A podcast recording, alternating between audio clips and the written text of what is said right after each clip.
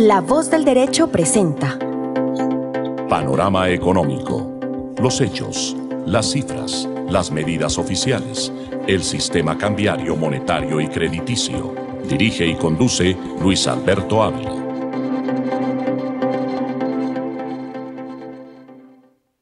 Bienvenidos a Panorama Económico con la dirección del doctor José Gregorio Hernández. Hoy les acompañaremos Alejandro Velandia, Jimena Charri desde Los Ángeles, en California, y acá Alberto Ávila y en el Control Master de Ingeniero de Sonido eh, Luis Daza. En nuestro análisis internacional, pues eh, los bancos a nivel global también están pasando dificultades porque, como lo hemos señalado en muchas oportunidades acá en este programa en Panorama Económico, Realmente la Reserva Federal de Estados Unidos sube las tasas de interés, esa es la tasa de captación o la tasa de referencia. Quiere decir que esta tasa es el, promedio por el cual los bancos captan recursos del público. Y en la medida en que la Reserva Federal en Estados Unidos o el Banco de la República en Colombia sube la tasa de interés, pues a su turno los banqueros también van subiendo la tasa de interés. Pero eso tiene un ciclo complicado y difícil. O sea, en el mediano y largo plazo, si la tendencia sigue infinita o de manera indefinidamente, pues la situación es que puede llegarse a una crisis inmobiliaria, o sea que la gente no tiene con qué pagar sus obligaciones y empiezan como el año 2008-2009 a devolver la vivienda a los apartamentos porque los apartamentos valen menos de lo que tienen en préstamo, o sea, el préstamo es mayor, pagan cuotas y pues el apartamento o, la casa o el inmueble vale menos de lo que están debiendo. Entonces eso desestimula a la persona para seguir pagando por un activo que no se valoriza y que por el contrario vale menos en el mercado. Ese es un riesgo que corren en el mediano y largo plazo los bancos. Entonces, en, esta oportunidad, por lo menos este jueves, eh, el banco, o por lo menos todas las acciones de Silicon Valley, toda la tecnología de innovación, pues cayeron básicamente en un 24%, teniendo en cuenta las dificultades que han tenido y pues el presidente de, esta entidad eh, ha venido manifestando, Gregory Berg ha planteado que es interesante que no haya por lo menos una, eh, un pánico generalizado y que en el corto plazo sí hay algunos problemas financieros, pero que en el mediano plazo van a superarlos y que todas esas startups que tienen unos fondos de inversión, unos recursos que han invertido, que no se van a perder y que por el contrario esas acciones se van a recuperar. Vamos a ver qué pasa en Estados Unidos con esta situación de estos bancos que están dedicados a la financiación, esos fondos de inversión que están dedicados a financiar los proyectos de emprendimiento, las startups. Eh, a ver si por lo menos la próxima semana podemos dar unos indicadores más positivos, que por lo menos esta semana han cerrado con un 24% en el desplome de las acciones de este sector. Y por el lado de Colombia, haciendo esta referencia a Colombia, pues acá los bancos han tomado una decisión bien interesante, histórica además, es bajar las tasas de interés para el caso de las tarjetas de crédito.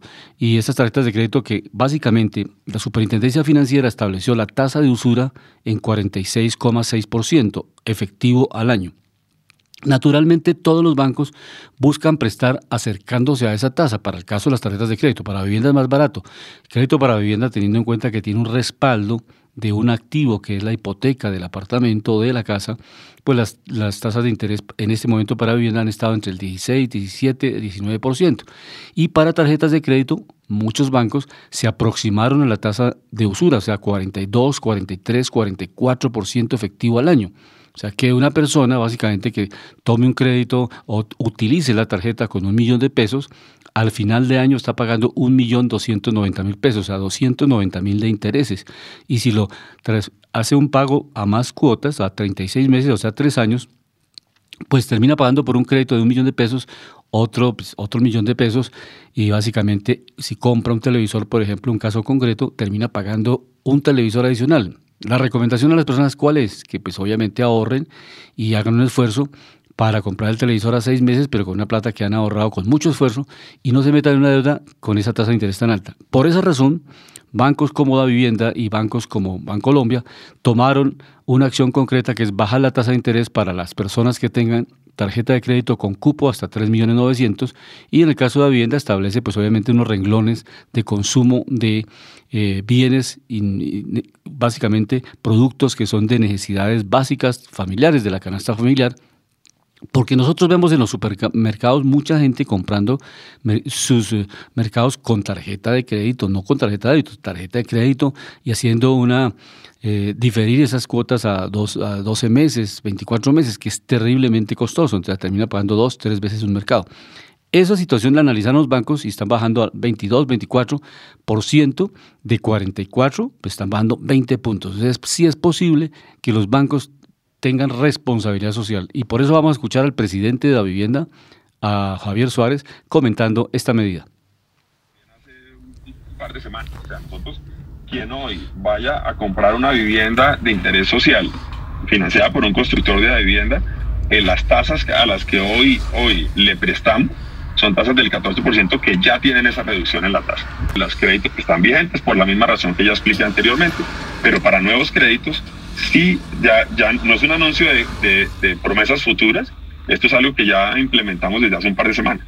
Pues este es el anuncio concreto para eh, créditos para vivienda. Eh, el presidente Javier Suárez de esta, de esta entidad bancaria anuncia que bajaron del 17 que estaban, 17, 18, al 14%. Entonces ya es un alivio muy interesante. Antes estaban al 9 y al 11%, todavía podemos seguir bajando, porque naturalmente ahuyenta a las personas. O sea, la gente toma una, aplaza la decisión de comprar un apartamento porque la persona dice sus cuotas son más caras, van a tener que pagar cuotas más costosas, porque la tasa de interés está más alta. Entonces la gente se abstiene de comprar vivienda necesitando, obviamente, teniendo ya inclusive un subsidio del Estado para comprar esa vivienda, pero entonces represa esta decisión, la plaza, y eso empieza pues, a afectar eh, la demanda de vivienda, la construcción de vivienda. Muchos proyectos se quedan ahí en inventarios y no se venden, y pues, repito, se puede llegar a una crisis inmobiliaria, o sea, que la gente no compra de un lado, y segundo, que los bienes inmuebles empiezan a devaluarse porque no tienen demanda en este momento. Entonces, esa situación ha obligado o a reflexionar a los bancos a tomar decisiones que sean mucho más racionales y por su motu propio bajar la tasa de interés. Igualmente lo ha anunciado el Banco de Colombia, que eh, fue uno de los pioneros en bajar esta tasa, específicamente inició bajándola para, repito, las, las tarjetas de crédito. Y seguimos con este tema de vivienda que es bien interesante porque la vivienda es un sector económico trascendental, estratégico.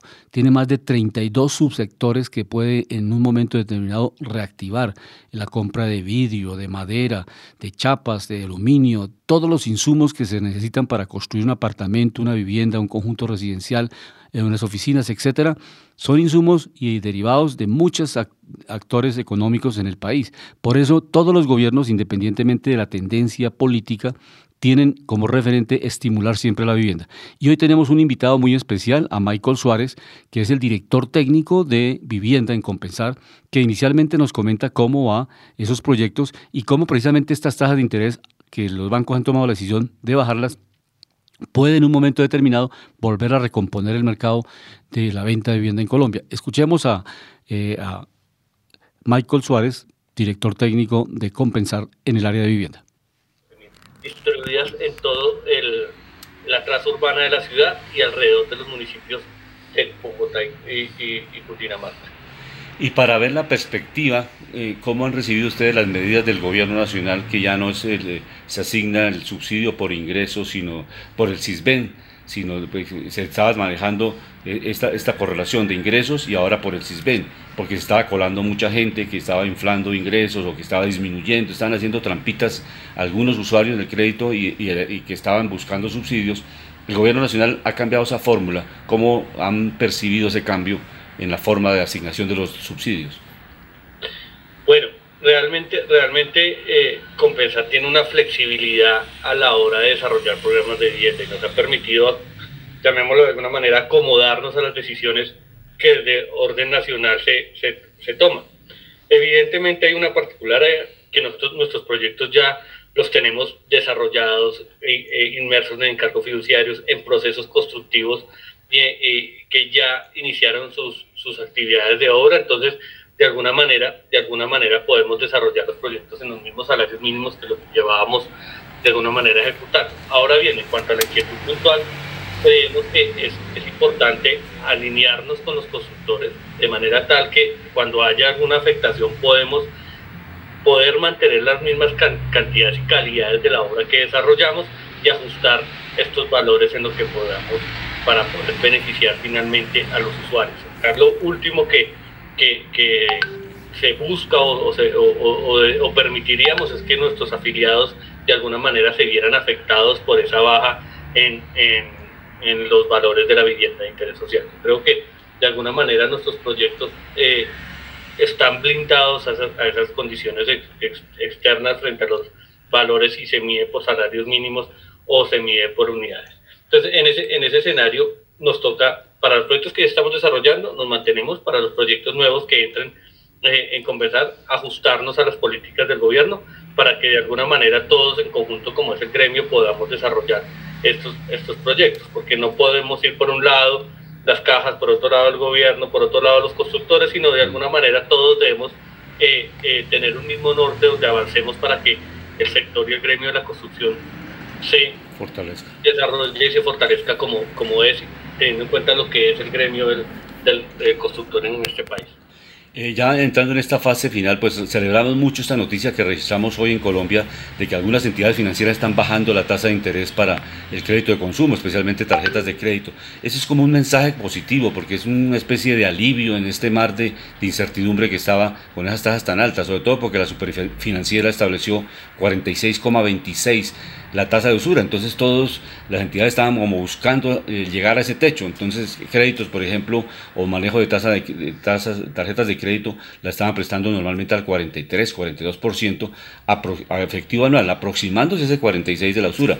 Con este anuncio que han hecho dos entidades financieras de bajar al, al, al 20% la tasa de interés, eh, pues realmente es, satisfactorio, es como un alivio, repito, eh, cómo ustedes pueden percibir este manejo, este ajuste que podemos dar para que evitemos que nos volvamos pues infinitamente, pues la inflación no la controlemos, porque sube la tasa de interés, le suben los costos a la familia, los costos a las empresas, el mismo Estado tiene deuda, entonces si el crédito sube, le sube para todos los actores.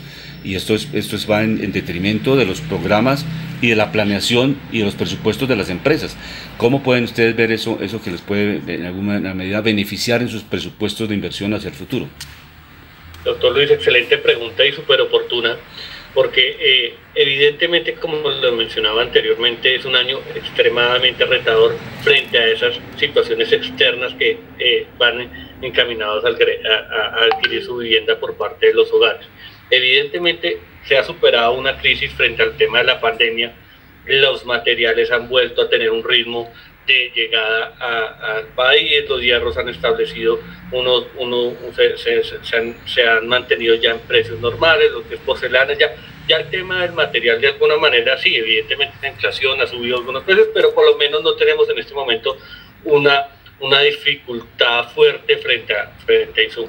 Sin embargo, lo que nos está sucediendo frente a las tasas de interés, sí, evidentemente, eh, eh, eh, llamémoslo así, golpea los cierres financieros de los hogares al tener unos cierres financieros con unos créditos hipotecarios de alrededor del 16-17%, evidentemente lo que una persona tenía hace dos años cuando estaba pagando su, su, cuota inicial, al llegar, al llegar a hoy el momento de, de, cerrar y, y, y, firmar escrituras, pues evidentemente la cuota se disparó de alguna manera.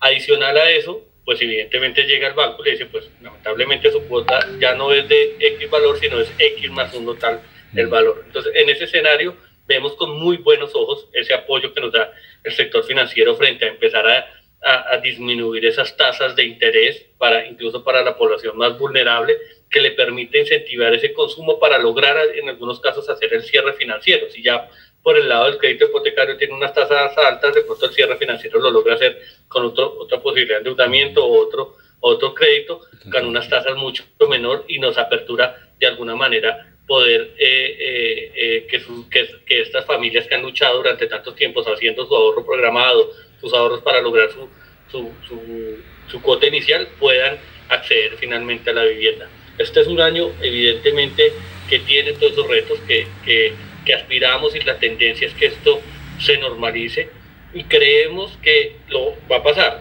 Lo hablábamos en, días anteriores en la, en la primera rueda de negocios que realizó Compensar del gremio del, sector de la vivienda, donde evidentemente eh, discutíamos la situación. No dejamos de pensar que es un año retador, pero es un año que se pueden lograr muchísimas cosas en el, gremio. Sabemos obviamente lo que, lo que pesa el sector de la construcción, cómo mueve el empleo, cómo mueve la productividad. Y eso de alguna manera, de alguna manera eh, yo creo que todos, como lo mencioné anteriormente, todos, tanto el sector constructor como los promotores de vivienda, como el gobierno, todos estamos encaminados a que este, este, este sector cada día crezca y mueva la economía del país como está. Y finalmente, ¿cómo llega la caja, además de llegar con el, la vivienda como tal, qué programas comunitarios de apoyo social, de integración, no solamente la vivienda, sino el entorno? Como, pues, obviamente la concepción moderna es que la vivienda también debe tener, ojalá, muy cerca los sitios de trabajo, de recreación, de educación, de seguridad social, en fin, todos los servicios médicos, de salud. ¿Cómo han hecho esa concepción de ayuda comunitaria a los afiliados a la caja y a los usuarios de crédito y de compradores de vivienda? Yo creo, yo creo, doctor, que llegamos a la pregunta más importante. Sí. Porque la infraestructura, la infraestructura no puede ser simplemente una suma de ladrillos pegados encima de otros, sino que simplemente tiene que ser una, una excusa para transformar vidas. La infraestructura debe lograr de alguna manera pensar en el ser humano como principal objetivo y de alguna manera lo logramos en compensar. Y en compensar todos nuestros proyectos van acompañados primero de, un acompañamiento social y comunitario que desarrolla el área de vivienda en el cual tratamos de, transformar las vidas, de hacer procesos de, acompañamiento a estas familias que van a adquirir la vivienda, de enseñarles cómo se maneja un crédito de vivienda, cómo se vive en comunidad, cómo se, el desarrollo social que tiene que estar eh, eh, encaminado profundamente. Todos, todos nuestros proyectos, desde que inician el proceso constructivo, desde que sabemos quién es el hogar, las declaraciones del director técnico de Compensar, eh, Michael Suárez, relacionadas con los proyectos de vivienda, que son bien interesantes. Cerca de 24 mil viviendas se han venido desarrollando en, Bogotá en, este, en este año y pues es un aporte al crecimiento económico de la ciudad. Nos, eh, nos acompaña también eh, Jimena desde Los Ángeles, California, para trabajar distintos temas. Ahí también tenemos un evento importante que vamos a analizar, que es el Foro Económico y las Perspectivas. Pero inicialmente, ¿cómo está el tema de la vivienda ya en Estados Unidos, como allá hay normas por estados distintas, no son homogéneas todas, pero allá en California, especialmente en Los Ángeles, el tema de la vivienda es costoso, la adquisición de vivienda, las tasas de interés, cómo se están comportando allá, frente a las noticias que estamos dando acá hoy en Panorama Económico, que son alentadoras. Bajaron las tasas de interés, Jimena, y eso es positivo para Colombia porque la gente podrá por lo menos respirar, acceder a créditos para vivienda mucho más baratos que lo que estaban otorgando en los meses anteriores. Bienvenida a Panorama Económico acá en La Voz del Derecho. Muy buenas tardes a nuestros queridos oyentes, a nuestro equipo, a, nuestros invitados. Pues les cuento, aquí estamos a 12 grados. Eh, según el Centro Meteorológico Nacional, habrán nuevamente tormentas. Aún hay nieve en algunas ciudades del condado, al igual que fuertes vientos. Hay alerta de inundaciones, de modo que la recomendación que nos han hecho desde el día de ayer es que si no tenemos que salir con urgencia es mejor este fin de semana y sobre todo el día de hoy estar en casa. Pues doctor, lo hemos mencionado en varias oportunidades, este es el estado más costoso de Estados Unidos. Acá realmente comprar vivienda eh, realmente es una odisea, pese a que las tasas de interés son mucho más bajas que en Colombia. De todas formas, acá en Estados Unidos, particularmente en este estado, una persona soltera no podría nunca comprar una, una vivienda. Le contaba en algún momento que, por ejemplo, una, un apartamento de una alcoba y un baño puede costar 500 mil dólares. Un apartamento, una casa de dos alcobas y dos baños puede desde 750 mil dólares. Entonces, realmente acá la vivienda es imposible. Y un alquiler, hablemos de un alquiler, el mínimo alquiler de una alcoba y un baño está alrededor de 1.900 dólares. Estamos hablando de 2.500 o 3.500 millones de pesos para hacer la, la, la respectiva conversión. Sí, señora, adelante, sí. Es, es, es, muy costoso. Entonces, acá la única forma es que sea un matrimonio y que los dos trabajen. Eso es como lo primero. Y recordemos que durante pandemia, pues muchas personas se fueron a estados mucho más económicos. Por ejemplo, el estado de Texas Sé que hay muchos latinos que han podido comprar una muy buena casa que puede costar la mitad de lo que vale aquí una casa más o menos, porque no estamos hablando de casas de tres habitaciones, sino de dos habitaciones, en el estado de Texas se consiguen casas muy buenas y desde luego en la Florida, ¿no? En Arizona también hay muchas personas. Entonces, en este estado cada vez las personas han ido como ajustando sus ingresos y, y ajustándolo a la realidad y lo que han hecho es irse a estados más económicos porque acá realmente es muy costoso vivir, doctor. Sí, realmente eso es clave, porque si hablamos de 2.000, 2.500 millones, 3.500 millones un apartamento, pues complicadísimo. Y sobre todo si uno va con pesos colombianos a transferir, a cambiarlos peor. O sea, no, no hay nada que hacer. Queda uno desubicadísimo completamente. No, no alcanza, Ni siquiera el alquiler. No alcanza a pagar el alquiler, exactamente. Tiene que ganar en dólares y comprar en dólares. Naturalmente tiene un ingreso muy fuerte en dólares para poder tener, ahorrar y comprar un apartamento con los precios que están allá en la vivienda.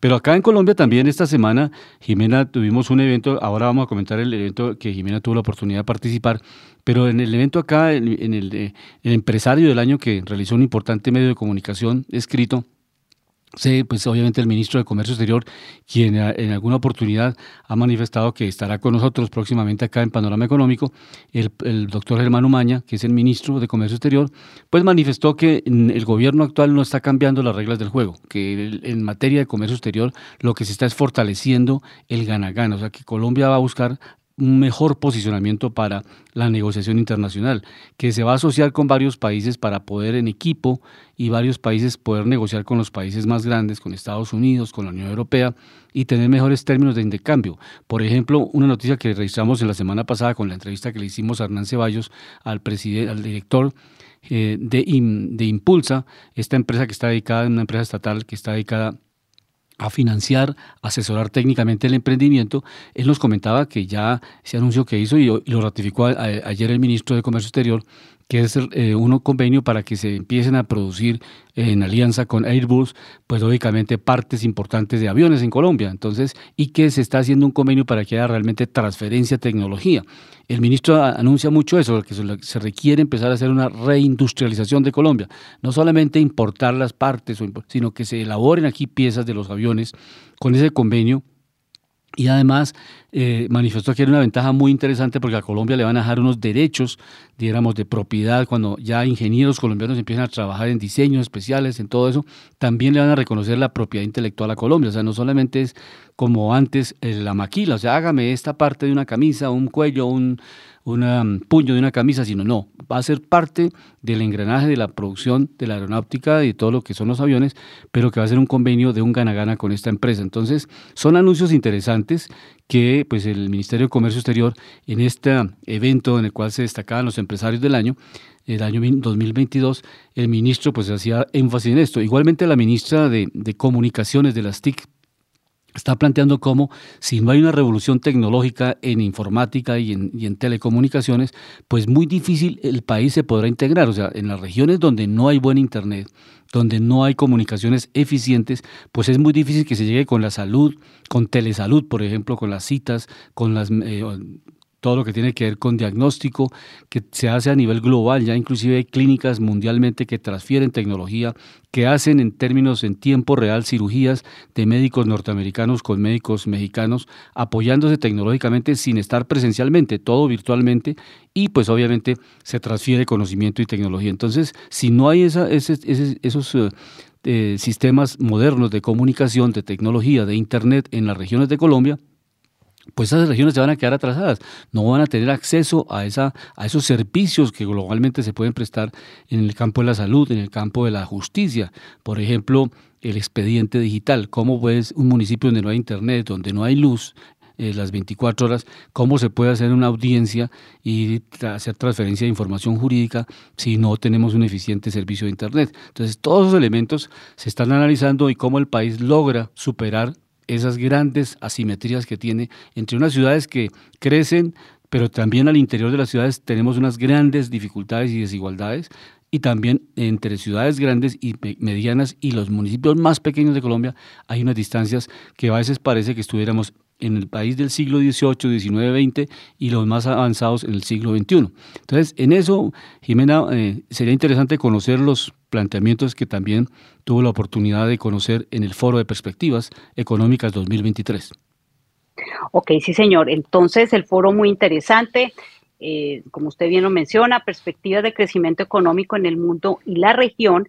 Este foro contó con la participación del sector público y privado. Estuvo, entre otros, Leonardo Villar, gerente general del Banco de la República, Bruce McMaster, presidente de la ANDI, Ángela Huerta, presidente de JP Morgan Colombia, María Fernanda Suárez, presidente de Accenture Colombia, Paula Acosta, presidente de ASEMI, Santiago Montenegro, presidente de Asofondos, Jaime Alberto Cabal, presidente de FENALCO, Rodrigo Torres, director del medio Valor, Valora Analítica, que fue quien nos invitó a Panorama Económico para participar, Germán Arce, presidente del Consejo Gremial, y de Asofiduciarias y ANIF, entre otros. Entonces, pues vamos a mencionar los paneles más importantes. Fueron distintos paneles eh, divididos por, por temas, ¿no? Entonces, eh, ah, bueno, y me faltó mencionar a Jorge Ignacio López, que ha sido, también ha sido invitado en este programa, el director de investigaciones de Corfi Colombiana, ¿no, doctor? Sí, señora, sí, señora. Entonces, en el primer panel que se llamó ¿Qué escenario se abre para el país con los cambios en curso? Entonces, el primero de ellos, en la parte eh, positiva, dice que permite un aporte fiscal adicional, crea un marco acorde a las metas de mediano plazo. Con la ley de adición, el saldo a la deuda de 18 billones correspondientes al déficit fiscal del Fondo de, Estabilización de Precios a Combustibles, esta es la parte positiva, ¿no? Incluye también señales de estabilidad en las proyecciones del plan plurianual de inversiones y realiza un ajuste al déficit proyectado del 3,8%. También positivo cierra brechas en el acceso a la salud en zonas urbanas y rurales. También propone acabar con la dualidad de los regímenes pensionales públicos y privados en la parte contributiva. ¿Qué les preocupa a los gremios? Los efectos sectoriales que puede generar al sector del subsuelo. Se le planean extraer 11 billones, lo que golpearía la inversión también les preocupa que se requiere señales contundentes a mediano y largo plazo para los sectores que necesitan estímulos públicos como el de infraestructura para mejorar la consolidación de las expectativas. También las posibles afectaciones en el recaudo futuro como consecuencia de la sobrecarga tributaria y la incertidumbre. También la reforma excluye a los actores privados y les otorga un rol menor en la prestación de servicios. También está que desarticula el sistema de salud como parte de un sistema de seguridad social. También crea un sistema público único de salud. También les preocupa que no contempla la no sostenibilidad e inequidad del régimen público tal como está formulado actualmente y afecta en un 85% el flujo de ahorro de los fondos de pensiones, reduciendo su aporte de cuatro puntos del PIB al ahorro nacional. También el envejecimiento progresivo de la población hace inviable los regímenes de reparto a largo plazo. El pilar de solidaridad no debe ser financiado con el ahorro de los jóvenes trabajadores, sino con impuestos generales. En eso hubo como estuvieron muy de acuerdo con este punto en específico. También la reducción de la jornada diurna y la categorización de los sábados como días de descanso elevaría las nóminas de las empresas en un 12%. En el panel de calificaciones, calificadores de riesgo, eh, se llamó el panel cómo ve el país, cómo se ve el país desde afuera. Entonces dicen que el país está pasando por un ajuste cíclico económico importante de un fuerte crecimiento del 7,5 en el 2022, se cree que pasará al 1%. Se espera que Colombia enfrente desafíos para fomentar el crecimiento de la economía a largo plazo. El desafío extremo es que el país tiene un alto déficit en, cuenta corriente cerca del 6% del PIB, un desafío interno que si bien hay una mejora fiscal, el déficit fiscal estructural es muy alto. En el panel de enfoque, financiero, dicen los expertos que las economías tienen dificultades para mantener el crecimiento, para la reducción en la inversión de economías emergentes por el aumento de las tasas de interés, también la implementación de una política monetaria restrictiva, el endeudamiento con conciencia, que pues recomiendan ellos que buena regulación y suspensión, preparación para enfrentar todos estos riesgos y la ciberseguridad en el sector financiero, que miren estos datos, en el 2022 hubo más de 20 mil millones de intentos de ataques cibernéticos. Y dicen los gremios que el 79% de estos ataques fue en contra de la industria financiera. Y pues ya para terminar, el enfoque en cuanto al panel de enfoque de minas y energía, el presidente de de ISA, Jorge Emilio Posada, estuvo también el gerente de ISAGEN, el vicepresidente financiero del Grupo de Energía de Colombia, de Banco Bogotá, perdón, el presidente de la Agencia Nacional de Minería, Luis Pardo Becerra, pues dicen que en cuanto a la transición energética, desde luego es importante, pero debe darse con equidad, que el tránsito debe ser gradual, 15 años aproximadamente, dicen ellos. También dice que no habrá eliminación radical de hidrocarburos, sino que reducción de la explotación sin minería no hay transición energética, fueron muy enfáticos. Dice que solo se ha titulado el 3% del territorio. Hay oportunidades de exploraciones. La transición debe garantizar que la demanda se supla. Son necesarios procesos justos con seguridad, equidad y sostenibilidad social. También dice que las energías limpias son más costosas, que no favorecen la equidad de trasladar precios al consumidor, que esto pues finalmente lo terminaría es pagando y asumiendo el consumidor final, final. Y para finalizar, pues que genera incertidumbre en la economía desmotiva la inversión y contribuye a la inflación. Este fue un evento bien interesante, doctor, con muchísimos invitados y pues obviamente este es tan solo un pequeño resumen de todos los temas importantes del país y de la economía global que se tratan, eh, que se trataron en este interesante evento, pero pues esto es como un, un resumen muy, muy breve para contarles un poco a nuestros oyentes que cómo, cómo se ven las perspectivas económicas para este año que al parecer no están por ahora tan claras, ¿no? Sí, sí, realmente la situación no es fácil para el mundo en general y particularmente para los países en desarrollo, los países emergentes. Pero bien, de todas maneras hay un optimismo moderado, como les comentaba, tanto la ministra de Comunicaciones como el ministro de Comercio Exterior han venido manifestando que la reindustrialización es un proceso que va, que ya lo están construyendo, que se va a implementar sobre todo en el sector salud.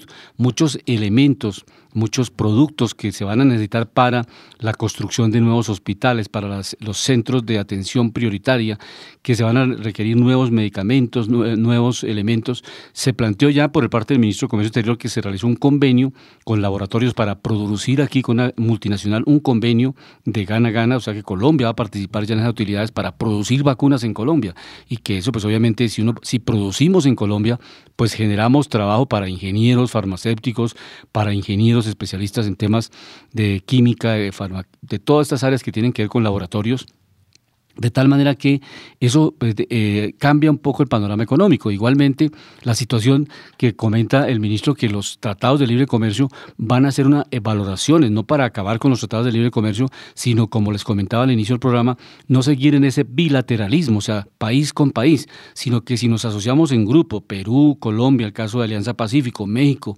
y vamos a negociar en bloque, pues tenemos mayores ventajas competitivas para poder sacar ventajas con estos nuevos tratados de libre comercio o en esa reformulación de los tratados.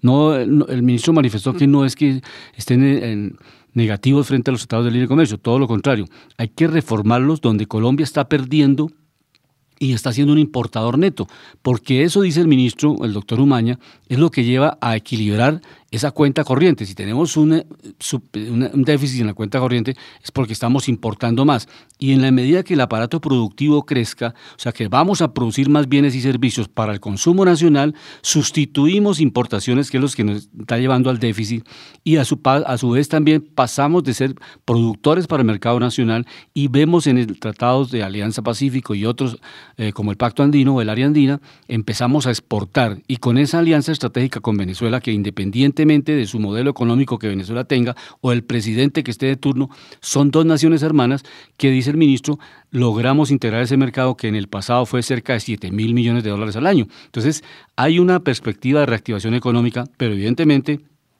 todos los centros de investigación apuntan a que no vamos a, crecer más de entre el 1, 1,5% en el 2023. Pero si sentamos las bases, como lo plantea la ministra de de, telecomunicaciones, avanzar mucho más en esa, en esa red que requiere el país de modernización de la tecnología, de Internet, pues vamos a mejorar las condiciones económicas. Profesor Alejandro, bienvenido a Panorama Económico. Muchas gracias. Eh, sí, muy buenas tardes a todos los oyentes de nuestro programa Panorama Económico, mis estimados colegas eh, Luis Alberto Ávila, Jimena Charri, ingeniero de sonido Luis Daza y director José Gregorio Hernández Galindo. Hablando de los temas de comercio a nivel internacional y de competitividad, es muy importante los discursos, pero que vayan anclados a los números. ¿Qué quiero decir con que vayan anclados a los números? Recordemos que Colombia acabó de tener una reforma tributaria en donde se incrementaron los impuestos a cierto tipo de, ítems que son tan importantes como, por ejemplo, se le subió el impuesto a los dividendos, a, las utilidades, a los dividendos, a las utilidades, a las ganancias ocasionales. Obviamente esto retrae el consumo, retrae la inversión, porque obviamente este país, recordemos que no es de rentas muy altas, ¿no? Recordamos, por ejemplo, negocios como el inmobiliario, donde antes era muy rentable, ahora prácticamente o es rentable de manera muy conservadora y las rentas prácticamente están fluctuando entre el 5 y el 7% anual, más o menos, si es para vivienda. Si es para comercial pueden llegar al 8, máximo de pronto al 9. Entonces es importante mirar que los técnicos del gobierno, eh, por eso es tan importante que hayan técnicos en el gobierno, precisamente tratando de generar políticas para desarrollo e inversión. Mirábamos, por ejemplo, el impuesto de renta y el impuesto de sociedades para las empresas en Colombia subió del 31 al 35%. Entonces es importante que ese argumento vaya anclado a cifras porque es que las empresas precisamente lo que tratan es de ser eficientes en el ejercicio financiero. ¿Qué quiero decir con esto? El que monta una empresa, el que genera una empresa, tiene que generar cierto tipo de utilidades. Por ejemplo, a veces se escandaliza la gente porque dice, uy, el grupo Aval tuvo 2 billones, 3 billones de utilidades. Pero profesor Luis Alberto, si usted va a mirar los activos, ¿cuántos son?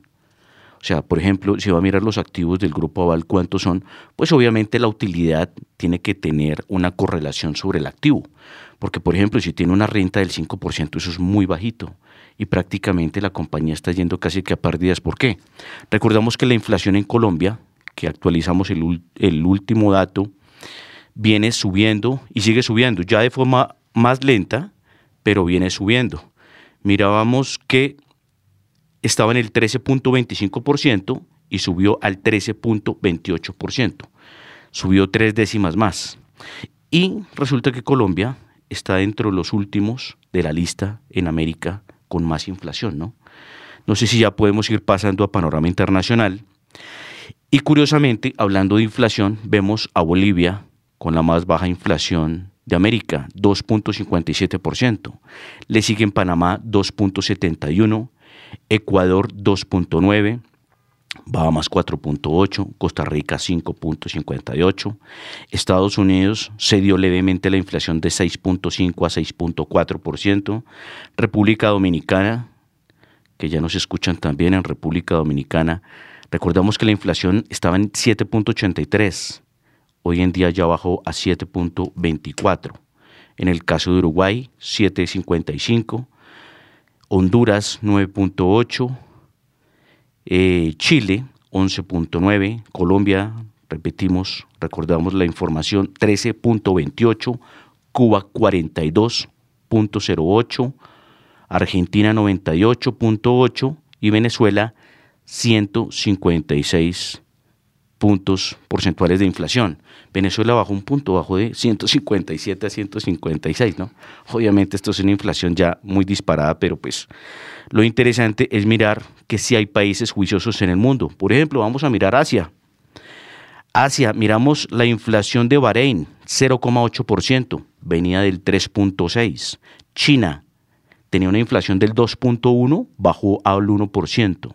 Hong Kong queda con una inflación del 2.4%, Taiwán 2.43%, Cambodia 2.9%, Brunei 3.3%, Kuwait, eh, Golfo Pérsico, país que queda en el Golfo Pérsico 3.31%, Arabia Saudita 3.4% y Malasia 3.7%. Y los países con la más alta inflación de Asia, miramos a Siria, obviamente este es un país que prácticamente está totalmente destruido pues, por las guerras y por el terremoto que acabó de pasar. 139%, el último puesto en Asia. Y el penúltimo, Líbano, con 124% de inflación. Ahora vamos a pasar precisamente a revisar indicadores internacionales. Mirábamos que el Bitcoin sigue cediendo. Muchos hablan de que es por la noticia de, de Jerome Powell de seguir subiendo las tasas en Estados Unidos. Recordemos que Jerome Powell es el presidente de la Reserva Federal de los Estados Unidos y hoy el Bitcoin está cerrando en los 19.974 dólares por cada Bitcoin. En el caso del Ethereum, 1.415 dólares por cada Ethereum y hoy cae 4.84%. El Bitcoin cae 4.27%. Miramos las acciones más transadas dentro del New York Stock Exchange. Tesla hoy subiendo levemente 0.27%, Amazon bajando levemente 1.38%, Apple menos 1.70%, Microsoft 1.70%.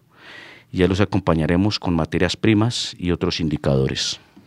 Jimena, y aquí pues obviamente en este panorama nacional también pues hacemos referencia a los anuncios que hace el presidente Biden eh, hoy particularmente y en el, el día anterior eh, por lo menos ha disminuido en cerca de 40 billones la ayuda a Colombia en todo el programa de presupuesto para el año entrante. Perdón, ¿Cómo, perdón. Se, ¿Cómo se ve el panorama? La cifra es 40 40 billones, 40 millones de dólares. 40 millones de dólares. De sí.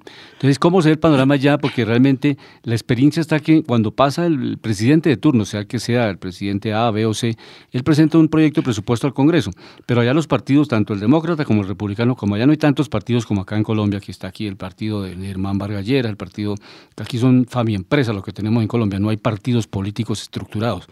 Eh, pero hay muchos, hay bastantes partidos y cada partido lo que único que tienen es un negocio de avales. Entonces venden los avales para darle el aval al candidato al consejo, al candidato a la asamblea, a las gobernaciones, pero realmente no hay partidos estructurados. ¿Cuál sería, por ejemplo, la labor en este momento de los partidos en Colombia? Estar opinando de todos estos temas, de la reforma laboral, de la reforma pensional, de la reforma de la salud, y cada partido tener algunas presentaciones.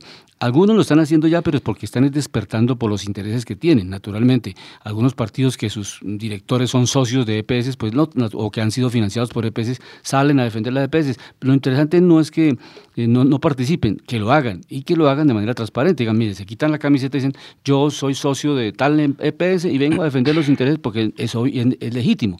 Pero a veces andan es como agachados, como escondidos. No, es que yo no estoy de acuerdo con la reforma que propone el gobierno porque esa le va a hacer daño al país. No, va a hacerle unos cambios y obviamente va a disminuir unas utilidades a unos sectores. Entonces ellos pues si dicen, me pongo la camiseta, abro el telón y digo yo soy socio de eso y vengo a defender lo esos ideal, intereses. Perdón, lo ideal Natural. con esa reforma y hablando también con Jimena haciendo interlocución sobre estos temas.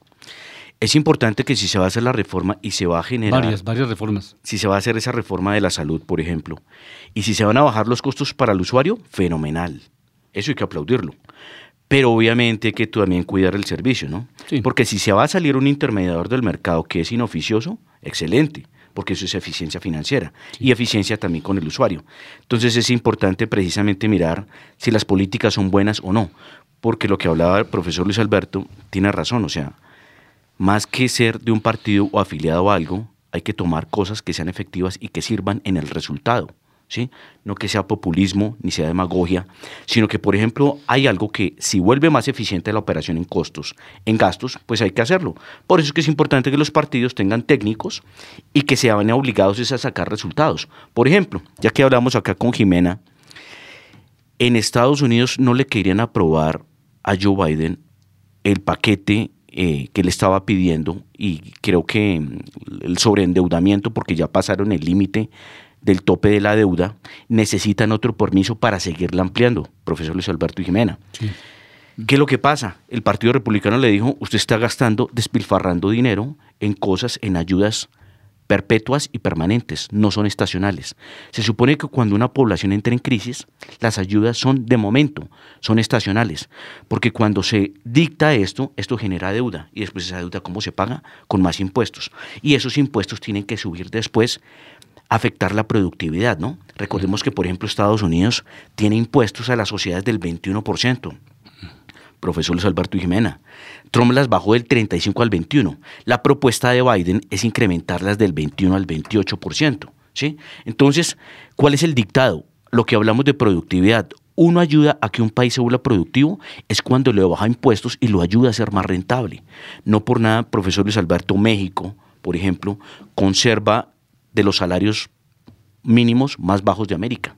Gracias a eso, no sé si usted sabe en la noticia, ya que estamos hablando de, eh, eh, de productividad, que Elon Musk va a montar una planta en México para producir automóviles de más de 10 mil millones de dólares. Y obviamente el presidente AMLO está feliz.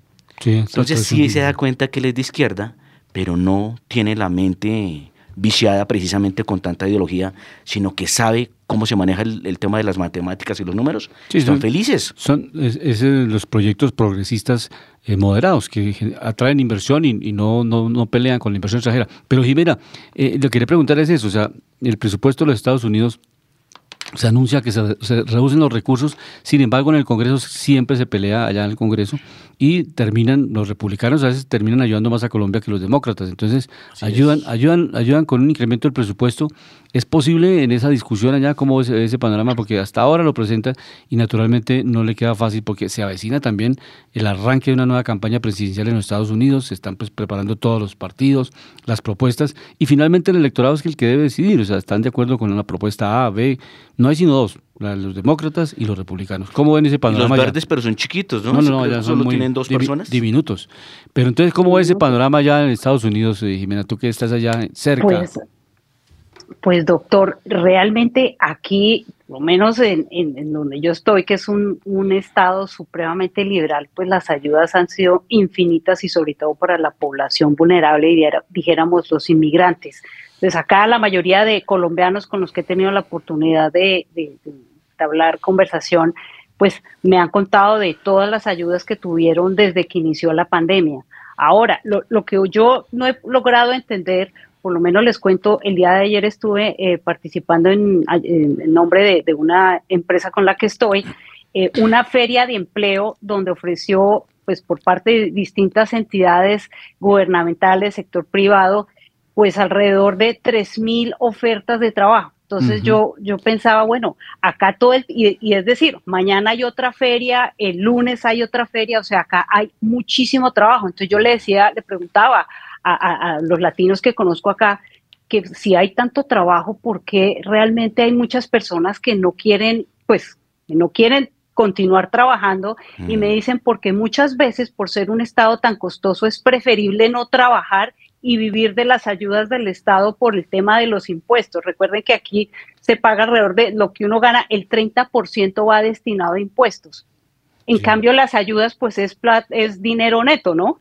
Sí. Entonces me decían que esa era una de las razones porque realmente lo que les digo, y ayer que estábamos con todas estas compañías, incluso con, con eh, del condado de, Estados Unidos, de los colegios públicos, decían, no, es que estamos urgidos de, personal de todas las escalas laborales, desde la persona que limpia hasta los profesores, profesores de universidades, de colegios, decían, ahorita la gente realmente no, no, no, logran entender por qué eh, no quieren continuar trabajando. Entonces, pues para nuestros latinos que tienen todos sus papeles al día, porque yo, pues también podría, podríamos decir que realmente no pueden trabajar porque no tienen permisos de trabajo y eso es válido también, ¿no? Esa puede ser quizás la otra razón, porque tengo entendido que alrededor de 3 millones de, de, indocumentados, ¿no? Hay, hay en California, entonces esa puede ser otra razón. Sin embargo, las personas que puedan lograr venir con todos sus papeles al día, este es un estado que ofrece muchas garantías, acá hay mucho trabajo, acá hay muchas cosas por hacer, pero la primera recomendación es en lo posible de venir completa la familia, ¿no? No empezar a arriesgarse a venirse una persona sola, porque aquí no sobrevive una persona viviendo sola con un solo ingreso. En cambio, si trabajan dos personas, recuerden que acá los colegios son buenos, son colegios públicos, no hay que pagar, le dan hasta los cuadernos, le dan los libros, le dan las maletas, o sea, les dan todo, les dan hasta la alimentación. Acá les dan almuerzo y les dan onces. Sí, eso es un populismo del capitalismo, no es un populismo de izquierda, simplemente es un populismo del, sistema capitalista. O sea, el capitalismo ayuda a la gente porque necesita mano de obra preparada. O sea, el mismo capitalismo sabe que si no tiene mano de obra preparada, no puede avanzar como mecanismo de producción. Entonces, lo prepara, le da subsidios y estímulos para que esa mano de obra avance. Si le cierra el camino, pues no va a tener mano de obra preparada para competir globalmente. Claro, pero hay algo muy importante. sí, perdón, Jimena. Sigue, sigue, Jimena, sigue, Jimena, termina.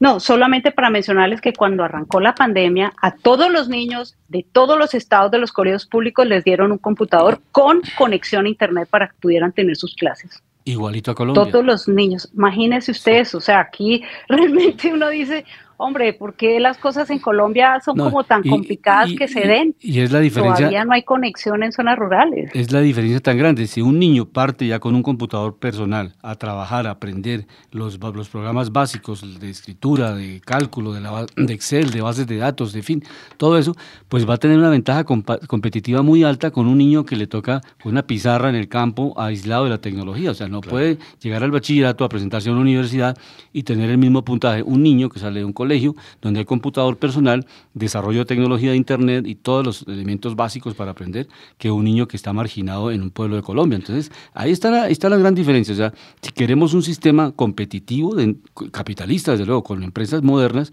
pues tenemos que preparar a nuestra gente. Eso no es porque uno diga, ah, es que yo dejo de ser egoísta, ese niño por mm, caridad, por cristianismo, voy a dejar que él se eduque. No, es que el país necesita que las niñas y los niños de Colombia tengan la mejor educación para poder ser competitivos. Eso lo hizo Corea del Sur. Entendieron que sin educación no había ascenso social, o sea, no hay ninguna posibilidad que la sociedad se transforme si no hay educación de calidad. Así es. Y algo que quería comentar, el tema de educación y de formación precisamente es muy importante, pero con el tema también de cambio de creencias.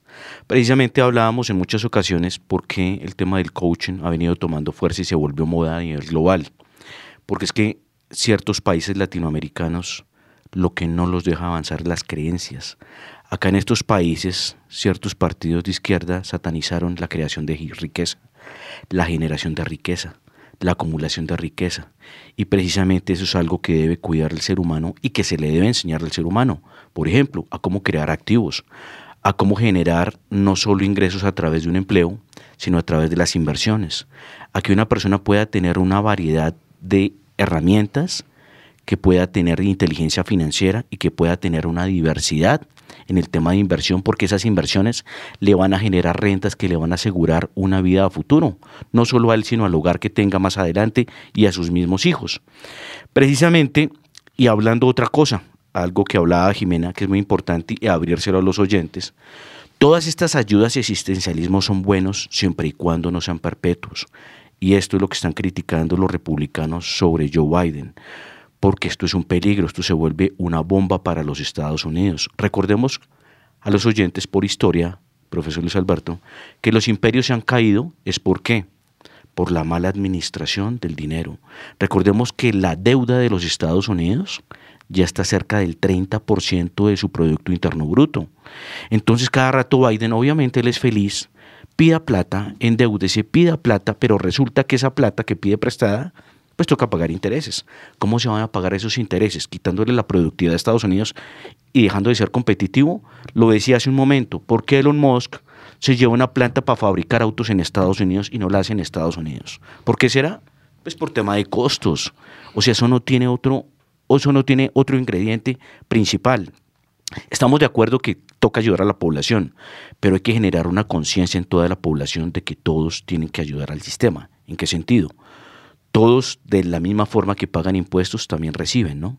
Y el que de pronto ha recibido beneficios y nunca ha pagado impuestos, que se le genere la creencia de que él ha recibido mucho por su país, de su país y que también tiene que reportar mucho a su país, el que ha recibido beneficios. Pero hay algo que quería hablar acá, recordando eh, las tasas más importantes de los bancos centrales del mundo, las, los bancos centrales más importantes del mundo, la tasa representativa de la Reserva Federal de Estados Unidos, por ejemplo, está en el 4.75%. En Europa, Banco Central Europeo 3%, Reino Unido 4%, Rusia sigue en el 7.50, India 6.50, China 3,65 y Brasil, profesor Luis Alberto, que sigue cediendo a la inflación, mantienen la tasa en el 13.75%. Sí, México también está implementando medidas muy positivas. La inflación este mes bajó en, en México y es un reporte halagüeño porque eh, ya empezó los países latinoamericanos a bajar la inflación. Eso es muy necesario. Los bancos de Colombia, Banco de Vivienda bajaron las tasas de, interés, como lo comentamos al comienzo del programa, a 25%. Eso, eso eh, estimula bastante el consumo de las personas, sobre todo en los sectores menos privilegiados, que necesitan lo fundamental para la subsistencia. Es que lo dijo aquí en la entrevista que le hicimos al presidente de la Vivienda, al doctor Javier Suárez, pues obviamente nosotros tenemos esa gran oportunidad de hablar con ellos permanentemente y también el presidente del Banco Colombia, que han, se han, éramos, han sido los líderes a, demostrarle a, Colombia que sí es factible si hay una responsabilidad social compartida, o sea, un gana-gana, o sea, en el largo plazo se puede generar una crisis inmobiliaria porque la gente no tiene con qué pagar las viviendas. De acuerdo. se, se, anticipan a esta situación y la gente dice, vamos a bajar la tasa. Lo decía también el director técnico que lo tuvimos acá en, hoy en Panorama Económico, el director técnico de, de, la, de los proyectos más grandes de construcción. Es la primera constructora de vivienda en la región, en todo lo que tiene que ver en la sabana, en Bogotá región, compensar, está con 24 mil viviendas al año construidas. Entonces, estaba manifestando que era muy positivo porque ellos estaban bajando de la tasa también y pues obviamente manejando los costos, ya estaban estabilizando los costos de materias primas para eso. Pero Jimena le contamos que hoy a las 4 de la mañana 4 y 15, 16 minutos tembló en Colombia y puso a temblar también los indicadores financieros. No sé cómo estén los indicadores acá en Colombia, pero temblaron porque el temblor fue fuerte. Se sintió en muchos edificios en todo el país con afectación y obviamente uno, pues naturalmente, la reacción inmediata es de la protección, de buscar sitios donde tenga la, mejor posibilidad de que no le caigan elementos pesados, alguna eh, temas de hierro, en fin. Pero se movilizó la gente, las alarmas en Bogotá se, se, establecieron. Eso fue más o menos 4 de la mañana. 4 y 15 minutos. 4 y 5 de la mañana. 4 y 15 minutos. Lo sentí perfectamente porque me despertó, porque eso parecía una nave en, en el Pero dicen que fue escala de 5.9, sí. No fue tan fuerte, ¿no? No, y fue, y fue pues obviamente un terremoto que ya pasa del 7 del 7 para arriba es donde empiezan a caerse cosas, ¿no? Los sismólogos explican que entre menos superficiales es de mucho más alto riesgo. Cuando el temblor es superficial, es puede caer mucho edificio, puede destruir bastante infraestructura. Pero como este fue profundo, entonces no alcanzó a hacer grandes daños en la infraestructura y los edificios como tienen el diseño sismo resistente, pues, pues resisten, están en la posición de no destruirse tan fácilmente. Pero de todas maneras hubo pánico en la ciudad de Bogotá y en distintas ciudades y el, epicentro fue Santander, la Mesa de los Santos, allá que es realmente un sitio donde tiembla o hay movimiento todos los días. Todos los días. Entonces ya la gente está preparada es para que todos los días se mueva algún objeto de la casa, se está moviendo porque hay temblores muy pequeños, pero es una zona sísmicamente muy fuerte. Profesor, hay algo muy importante. Perdón, hay algo muy importante que estaba hablando para seguir con el tema de Brasil y México. Decíamos que Brasil tiene la tasa del 13.75 y mire que la inflación venía del 5.77 y está en el 5.6 y llegó a estar por encima de la inflación del 12. Y si se da cuenta, que la dejaron mucho tiempo en el 13.75%. Entonces, lo que hablamos del tema de desarrollo, economía, desarrollo inmobiliario, el gobierno tiene que trabajar es en reducir la inflación, porque no van a pretender que los bancos bajen las tasas si la inflación sigue desbordada por el mal manejo de las políticas económicas por parte de un gobierno, ¿no? Eso tiene que tener una correlación y por eso tomo estos datos precisamente para que la gente lo entienda ciertos economistas y muchos financieros. Eso tiene que tener una correlación. Mirábamos también la inflación, recordábamos la de México, venía del 7.91 y ya está en el 7.62. Y cerrando con un tema de México, es que México tiene una economía que se está desarrollando mucho. ¿Por qué? Ellos tienen buena industria energética, buena industria de manufactura, buena industria de alimentos. O sea, de cierta forma, se están volviendo como la China latinoamericana. Perfecto. Jimena, eh, ¿algún comentario final? Sí. Doctor, pues realmente, como estábamos hablando de, de, por qué vienen tantas personas a Estados Unidos, sobre todo latinos, pues recordemos un informe del Centro de Recursos para el Análisis de Conflictos CERAC, que dijo que más de medio millón de personas, la mayoría de ellos jóvenes, salieron del país este año y el año pasado para no regresar nunca más. Y los principales destinos, México, Chile y Estados Unidos. Ahí está la respuesta. Jimena, y creo que hay un dato. Hay que buscar, hay que buscar opciones. Jimena, y creo que hay un dato paralelo, no sé si tú lo tienes ahí, que dicen que de Colombia han salido 500 mil colombianos para Estados Unidos. Sí, es un índice grande. O sea, la cifra es grande y dicen que esos colombianos que salieron como que son para no volver porque no, no están viendo el regreso. Sí. Perfecto. Pero llegamos al final. Tema es, llegamos al final, queridos compañeros. Perdón, profesor, ese es estructural para que el gobierno se dé cuenta de estas cosas y, revise precisamente por qué se da ese estallido de migración, por qué ese pánico, ¿sí? Precisamente vuelvo y lo repito, para que uno tenga una economía ordenada y desarrollada, nos lo muestran grandes países de moda a nivel mundial. ¿Cómo será, profesor Luis Alberto y Jimena, que Singapur le está ganando el puesto a Suiza? Es una maravilla. Llegamos al final de Panorama Económico con la dirección general del doctor José Gregorio Hernández Galindo. y estuvo con, subimos acá en el estudio Alejandro Velandia, Luis Alberto Ávila, desde California, allá en Los Ángeles, Jimena Charri, en el Control Master, el ingeniero de sonido Luis Daza. Nos escuchamos la próxima semana en Panorama Económico. La voz del derecho presentó Panorama Económico. Los hechos, las cifras, las medidas oficiales, el sistema cambiario monetario y crediticio la agricultura, la industria, en la voz del derecho.